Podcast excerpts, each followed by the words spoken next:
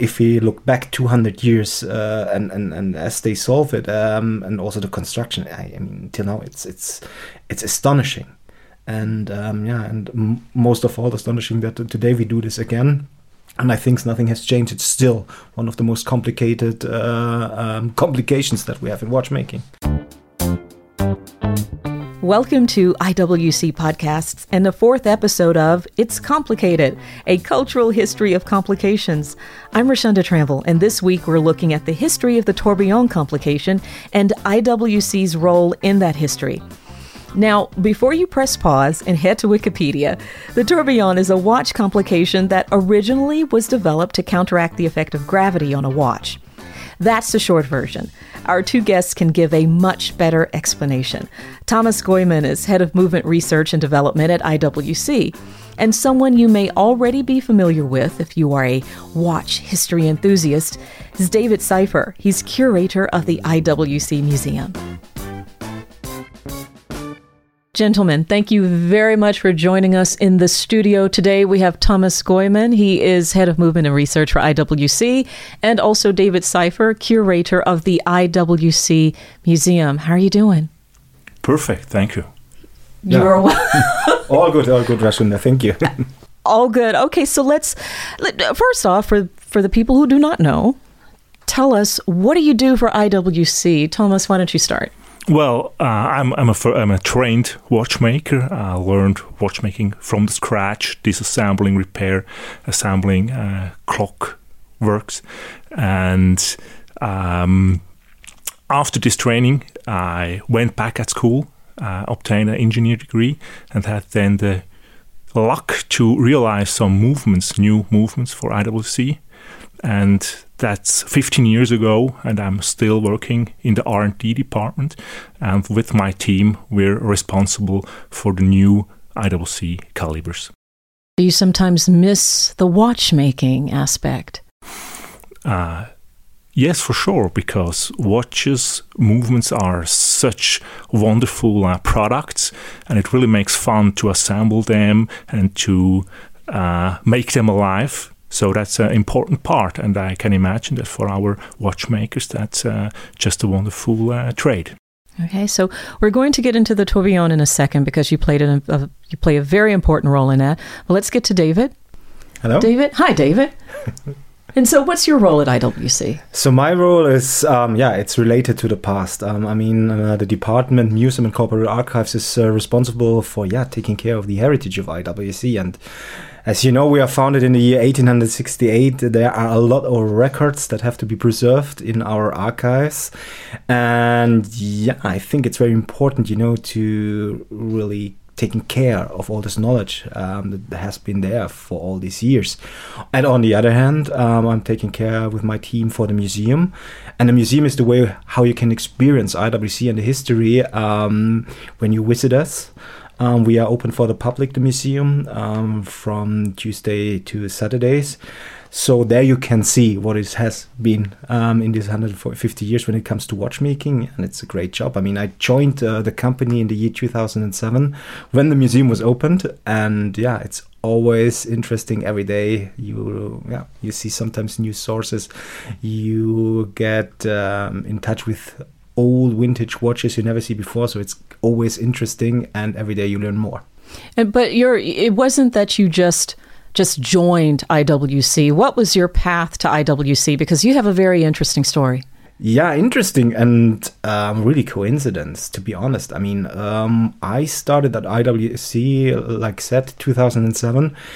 And my first objective was only to ask um, if I can access uh, to the corporate archives. And I approached um, this to Hannes Pantli, who was always taking care for history and had uh, always an, an, open ear um, when it comes to this topic.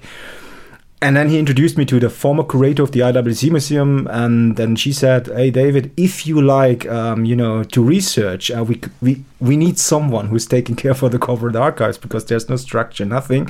And so it would be very, very helpful if you do an inventory, you know, look what is there. And then, by the way, you can do your research. And I said, wow, cool. Um, um, currently, um, my last uh, job is ending. So perfect match. I started and here we go. Um, now since 2007, a long time. And yeah, it's absolutely great. But it wasn't just research. You were doing your doctoral thesis yes of course yeah. uh, for um, the yeah watchmaking in general this is what i wanted to do but um, all of a sudden when i saw let's say the untouched sources, you know, records that have been there um, without being, you know, explored, so to speak. It was quite, quite interesting to see. And then um, I talked with my with my doctor fathers there in the university, and they said, okay, if you like to focus on the um, business history of IWC, go on. I mean, um, that's interesting. And if you have a Virgin-like um, bunch of uh, sources, perfect. And then you can show if you're able to do scientific research. Yeah, and I did at the end of the day, and um, I changed then my whole thesis to the topic history of innovation at IWC. And yeah, if you look deeper in, in all that, you see that there has been a lot of things and also very innovative in the sense of the whole Swiss watchmaking industry. And you know, discovering this, this was was very very satisfying for me. How do you get to the point where you're doing a PhD in basically what in in, in this subject? How academically how do you get to that? Yeah i mean this really started very early. I mean um, since i was a young kid because um, my mother she's um, oh she as a hobby she's goldsmith and so she was always looking for old jewelry you know to reassemble new structure. And then in the 1990s uh, you know um, nobody was interested so much in old vintage watches.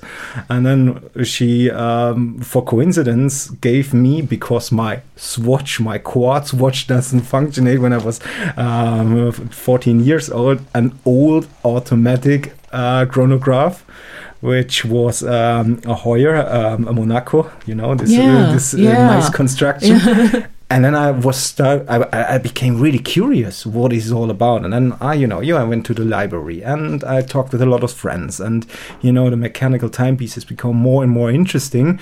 And um, of course, then you you know, IWC was in those days very famous for the Da Vinci and it was very funny because I, I know I said one time I will own IWC Da Vinci, but never could imagine that I will work for the company.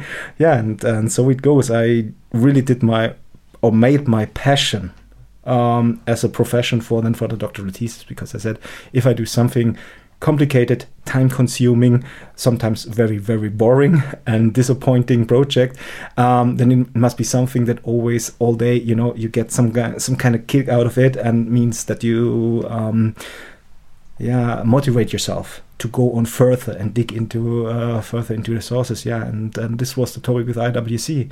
And yeah, so.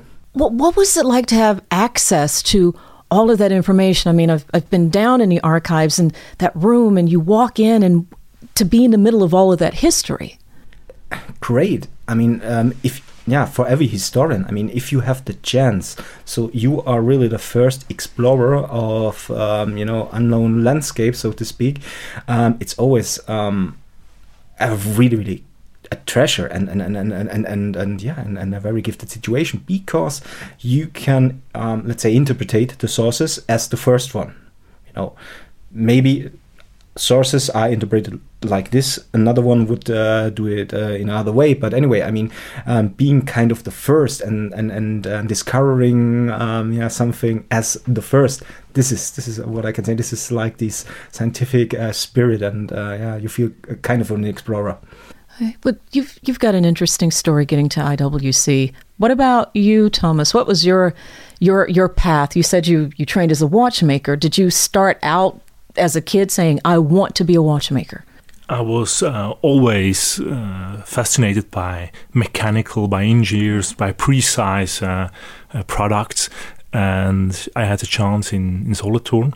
There's a watchmaking school I went there for uh, two days just uh, for a training to uh, get familiar with uh, with this topic, and I came back, and uh, for me it was clear that's so interesting. That's what I like to do, and I started this this uh, apprenticeship And then you did the apprenticeship, and then you became. And then uh, a lot of different brands. They are in the Swiss uh, French part of Switzerland, and because I'm I'm Swiss German, I was looking out for a Swiss German brand, and there was uh, Schaffhausen, and well, I went there and uh, started my career there. So, what was your first project at IWC? One of my first project, and so far uh, biggest project, was the Sidérale. It took almost uh, 10 years to develop this uh, project. It's the Sidérale Scafusia. The Sidérale Scafusia. Exactly, okay. And I got this task uh, as a young engineer, and we realized first prototypes that just took uh, uh, some research and mm-hmm. uh, a lot of different prototypes. And then we had uh, working prototype, and we knew well it will take at least another two years to bring that to series production. Okay, so, for someone who's not familiar with this watch, the Sidérale, yeah. can you explain? It's it's not just a watch; it's like a piece of art almost. Exactly. It's today still one of the most uh, complicated and expensive products we have and it consists of different uh, elements on the on the on the front with the constant force tourbillon, which is new uh, for IWC, and on the back with a wonderful uh, star chart. And if there's a customer, we really uh, design this watch for him, and we create the star chart on the back for for every single customer. And so, in, so again, let's let's get into the story of this this watch. So this was your project. Mm-hmm and how did it go? I mean, take us through the process. Um, it was a really, really small team uh, working on that project. The, the engineer and uh, prototypist, and uh, in those time, it was really difficult to get prototypes. Uh, prototypes, and it one part uh, we waited at least 24 months to get to get some examples. So it's uh, just during a long time we were purchasing all those parts and it was a, a big highlight uh, when the first prototype was assembled. Then we started to adjust all the details to work on on every single part and to to make them even better and uh, perfect. And yes we ended up with a really interesting and nice product. When did you know, okay, this is it? Nothing else. We're finished. This is perfect. When did you know that?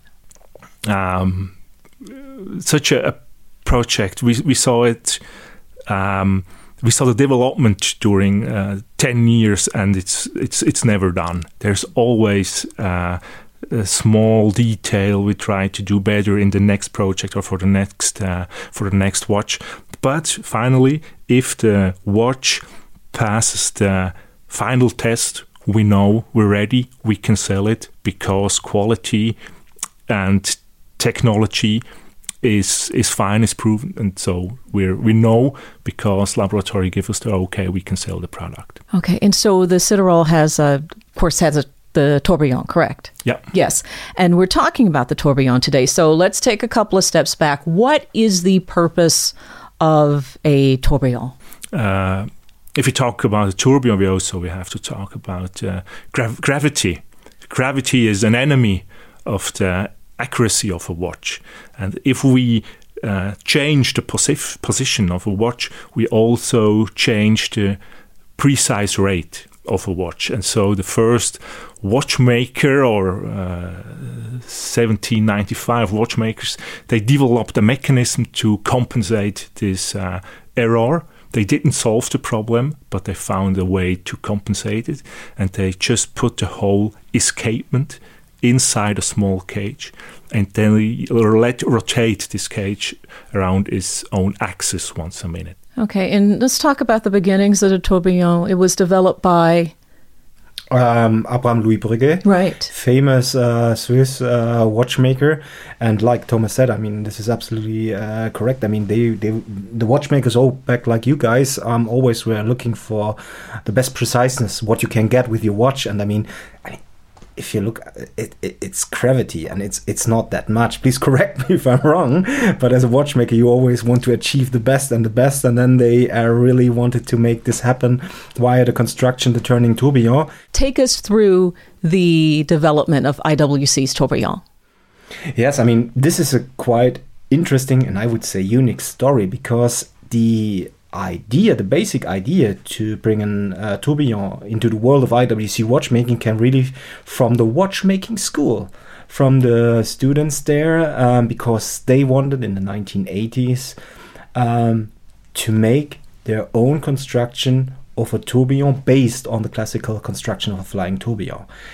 And when I say unique stories, because there's a lot of background to understand the whole story. I mean, if we go back to the 1970s, um, a lot of people know there was a real severe crisis for all Switzerland watchmaking because the quartz movements came up, but it was not, for example, for brands like IWC, the quartz movement was devastating. It was for us more or less, let's say, um, the dramatic or the severe changes in the exchange rate. So the Swiss franc um, compared to the US dollar was becoming very, very strong. Mm. And if you take in consideration that all the watches were um, um, um evaluated in, in US dollars, and then over the sudden, you can say um, in one or two weeks, the price was uh, falling uh, in, in kind of the Swiss franc. This was devastating.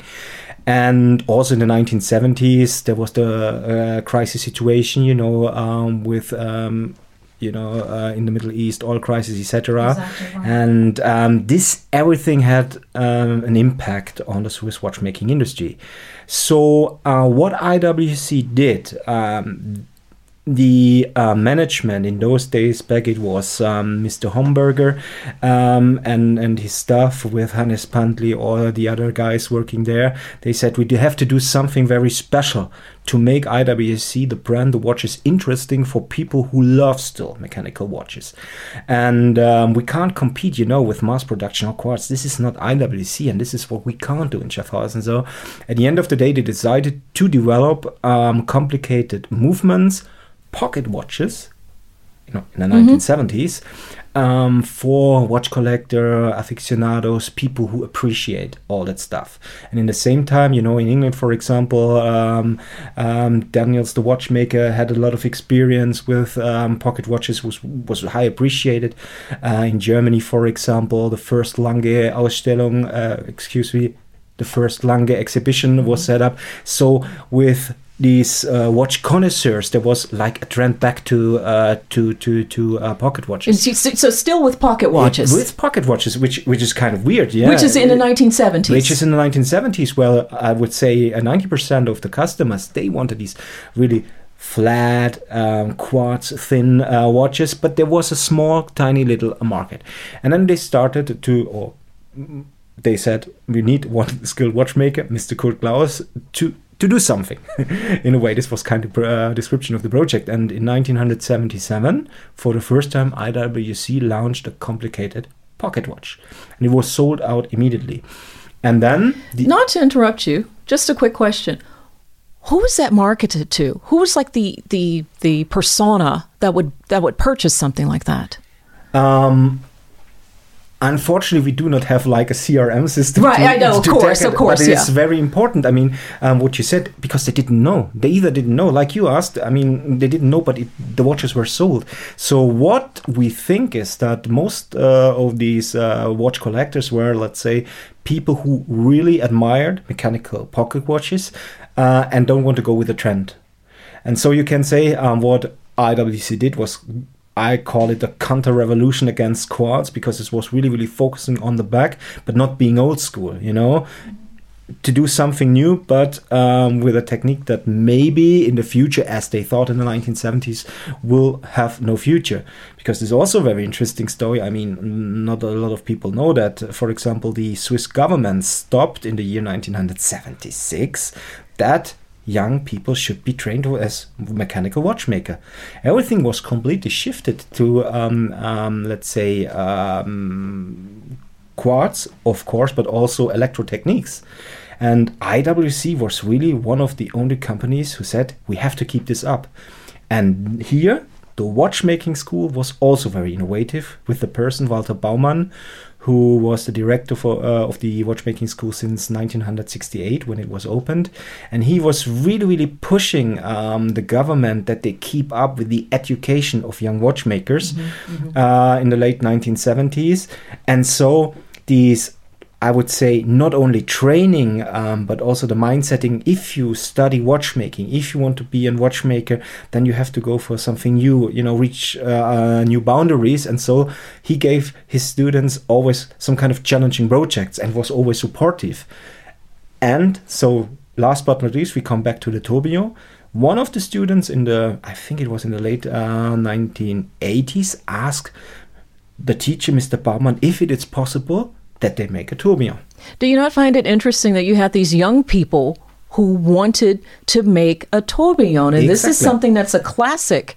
This is a classic old school type complication. Absolutely, and um, I think it was like you know the conversation with the trainer, uh, with the trainers like Walter Baumann or um, there were others like uh, Karl Kerber or Mr. Harpring who were teacher, and you know they were this passionate passionate guys, you know, talking about watchmaking and you know the good old times, what what we may say, and I think this, let's say, um, yeah, was was was was making this um, kind of attention to this classical complication like the tourbillon and you know then the idea you have to look in the old books for example you have to study um, where are there some patents um, that we can use where we can you know use as a base and so they started but as i'm 100% agree i mean interesting that these young guys were always a part of the innovation process you know mm-hmm. Mm-hmm. And what, what I, we we need to say here also on the IWC website, there's a very interesting story that you can download about the Tourbillon School and the Apprentice School, where you can learn more about that and more about the impact of Walter Baumann. You brought his name up, and to some you know watchmaking connoisseurs, they know who Walter Baumann is. But just in in in just very quickly, who was Walter or who is Walter Baumann, and what was his impact? Um, Walter Baumann is uh, or was the watch uh, director of the watchmaking school since the year um, 1968, uh, and he joined IWC in the year 1961 uh, as a young watchmaker. And uh, funny story, he met, for example, in, in after being only for three weeks at IWC, um, know Mr. Pellaton and, you know, had a conversation with him and, you know, um, he knows uh, or he knew a lot of uh, persons there. And then it was decided that he could take care of setting up a watchmaking school for IWC because they the management in those days they noticed that there will be a demand of really really skilled people you know if um, they want to perform very very well and keep up in the future and so this was his task and with full of his heart he was a teacher you know from if you talk to him he's always explaining he's it, it, yeah it was his passion you know to work with young people and make them better. He told me once it's not my uh, not my thing that i will be in the in the spotlight no if my students, my talents will make it to be really good watchmakers or make a good career in the watchmaking industry, then I'm more than happy. And I can tell you what, if you summarize it, I think it was 2000, no, no, excuse me, 250 IWC watchmaking students and, and women and men um, that he trained, and they are now at IWC, but also at other brands, and you know, um, are, are, very, very uh, well skilled uh, uh, watchmakers, and this is great. So let's get back to the, the tourbillon, and maybe we can talk about some of the technical challenges uh, with the tourbillon and and working with that. So Thomas, take us through the technical details and all the things you have to think about when you're working with one of those or trying to develop one. First, we can explain or, or give a short overview of the different tourbillons we have at IWC. Well, we started to develop the first flying tourbillon. That means there's no bridge above. It's uh, mounted on the just on the bottom.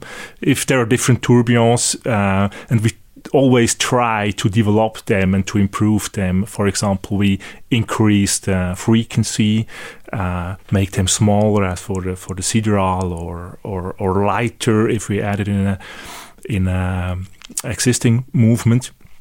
Then today it's uh, often uh, a demand if we try to set the time it also should stop the tourbillon cage so we can adjust the tourbillon to the second. And so the, the newest uh, tourbillon has this uh, technology and for sure we're always working on on next generation tourbillon. And if we try to add such a cage in inside uh, the movement it takes a lot of space. There are another additional 80 parts we have to add at the movement, and that makes it uh, often not so easy because there's not enough enough uh, space and uh, and uh, uh, room for for for such a case, and then we have to redesign and redefine a lot of of different things. For example, the barrel, the mainspring, the energy, and so on, and we have to. Um, to to create uh, or to find the right material for those tourbillons. Uh, they should look uh, filigree and and just beautiful on one uh, hand. On the other hand, they should be robust and reliable. That makes it a bit uh, difficult. So the engineer has to, to choose the right material, uh, design, then together with uh, the watchmaker. There are only a, a few watchmaker which have the skills to uh, produce, pre-assemble, assemble, and adjust such a tourbillon. So, what type of materials and, and that you normally would use for a tourbillon? Um, often there are some parts made out of uh, titanium because it's it's it's light. Uh, we also uh, use steel uh, parts and uh, the the material we find in the whole in the whole movement. Okay, and how this may be an unfair question, especially since you're R and D. But how far can you go with a tourbillon before it's like, okay, th- we can't innovate anymore. It's just this is it. I mean, is there a is there a limit to it? There's no limit in R and D. If you just take another uh, three months, you start to uh, dig and you find something interesting, and you will create finally something brand new and interesting. And that's the reason why uh, R&D is such an interesting uh, job. If you have something you really like to work on it, you can go into detail and create something which is absolutely new. Another question, though, about the tourbillon is it do you really need one in a watch today? Because isn't the technology now where gravity, I mean, of course, gravity is the enemy, but you can make a watch now where a tourbillon isn't needed, or what would you say? Uh, from the po- point of view aesthetics and uh, craftsmanship, uh, tourbillon is absolutely necessary. But if you try to create a precise watch, you can do some watches without tourbillon for sure. So, are there people out there that you have met, some watch enthusiasts, where they just have to have this complication in their watch? It's their favorite. Have you encountered these people? Um, yes, you, you love it or you hate it. There are some, they're just, they, they like it, they love it, they uh, want to have it on the dial at 12 or 6 o'clock or, or 9 o'clock position and they're really proud about this uh, masterpiece some prefer a bit understated watches they put it on the back. Because it can sort of yeah. it it's a tourbillon is there. Yeah. It is it's, a, smack, it's smack dab on that dial so it's a clear sign. It, yeah. it's a clear sign. It's a it's statement a, exactly it is a statement. watch lover and that you uh, bought a, uh, expensive watch, and so they like or they prefer it to uh, put it on the back. And if somebody is really less interested in tourbillons, often they just like uh, chronograph or minute repeater and so on. Yeah. So for everybody, there's a, a specific field uh, uh, he prefers. And David. Yeah, I would say um, it's some something mystical about the tourbillon. You know, if you talk with collectors, and you know, if you the word I think it's it's worldwide. You know, tourbillon uh, in English, and um, it, it's a must-have because if you are interested in, in watches, I mean, yeah, everybody is writing as tourbillon as the most complicated thing in the world that you can have in a watch. And i think this is why a lot of people they want to have it. And it's it's very, very nice like thomas said. I mean some they want to show it say hey hey this is a tourbillon um, i like this nice movement when it's rotating. Um, on the other hand there are others uh, to want it hide because if you know you have a tourbillon maybe not the others should know something like that. And it's the most important that you know wow I have it, and this is like really the um, Champions League of watchmaking. And as Thomas said, I mean, it's so fascinating. I think in IWC there are only one or two watchmakers um, assembling the tourbillon, so really a few people who who willing it to do and have you know the patience to do. Do you? Are there people coming behind them that know how to do it? If you're saying there are only two yes, we can train. Of course, right. we can train, um, but um, it's it's it's it's kind of challenging. It's kind of challenging. So, um, if you are manufacturing watches and then you have a design, and lucky and thanks to Thomas and his team, we have an IWC tourbillon with a constant force, which is hey straightforward. Um, then then you you made it. As said, then you are a player in Champions League, and and, and the watchmaking world will will appreciate that.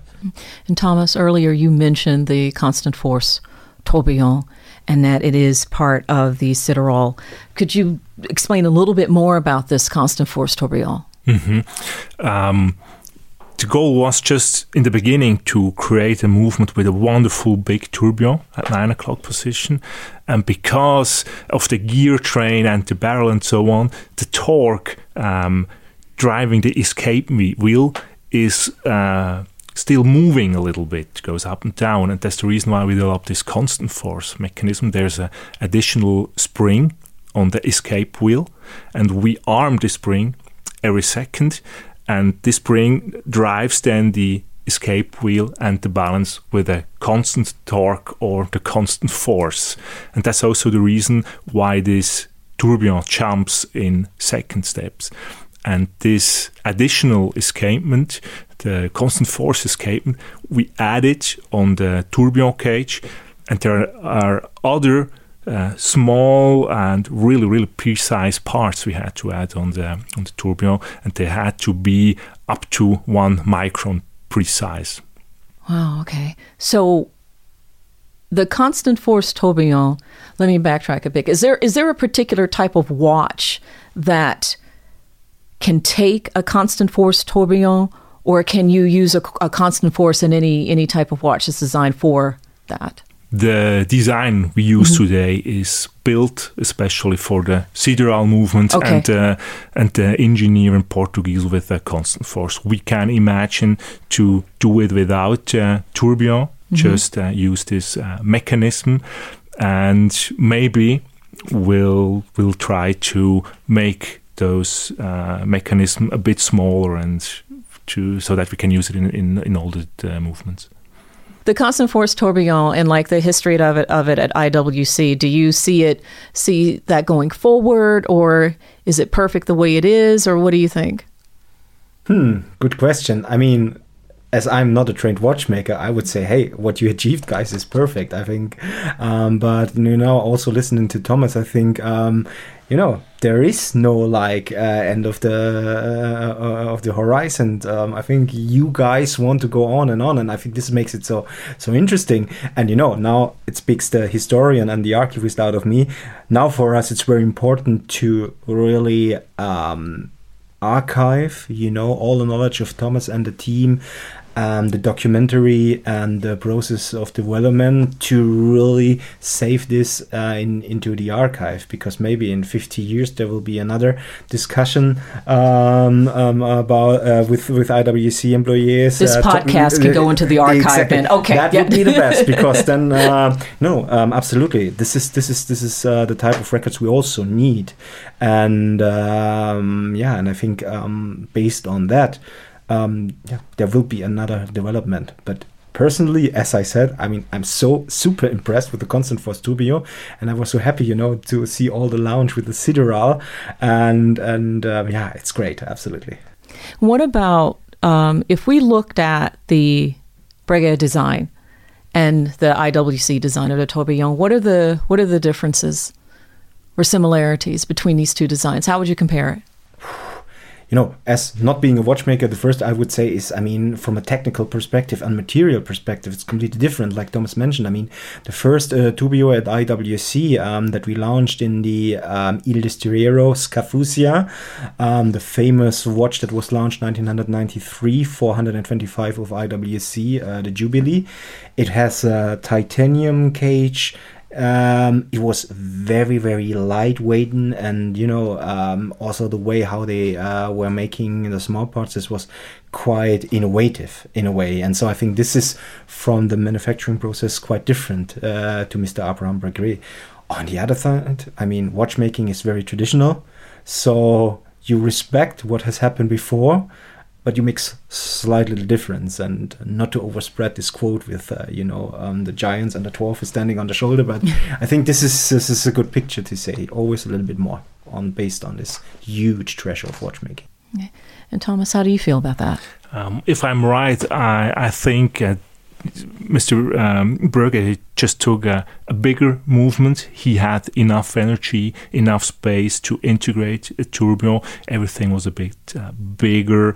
Um, he had enough another uh, type of escapement, another type of uh, of uh, um, spiral, and so we can't really compare the the tourbillons we have today and the tourbillon he built, but it was the first um, um, watch uh, he was able to show, and everybody saw well it's it's possible. And during the time, uh, every new generation of watchmaker was improving and slightly modifying this this first uh, tourbillon, and now we ended up with uh, with a smaller uh, tourbillon. We can even put into uh, in wristwatches with another with a higher frequency.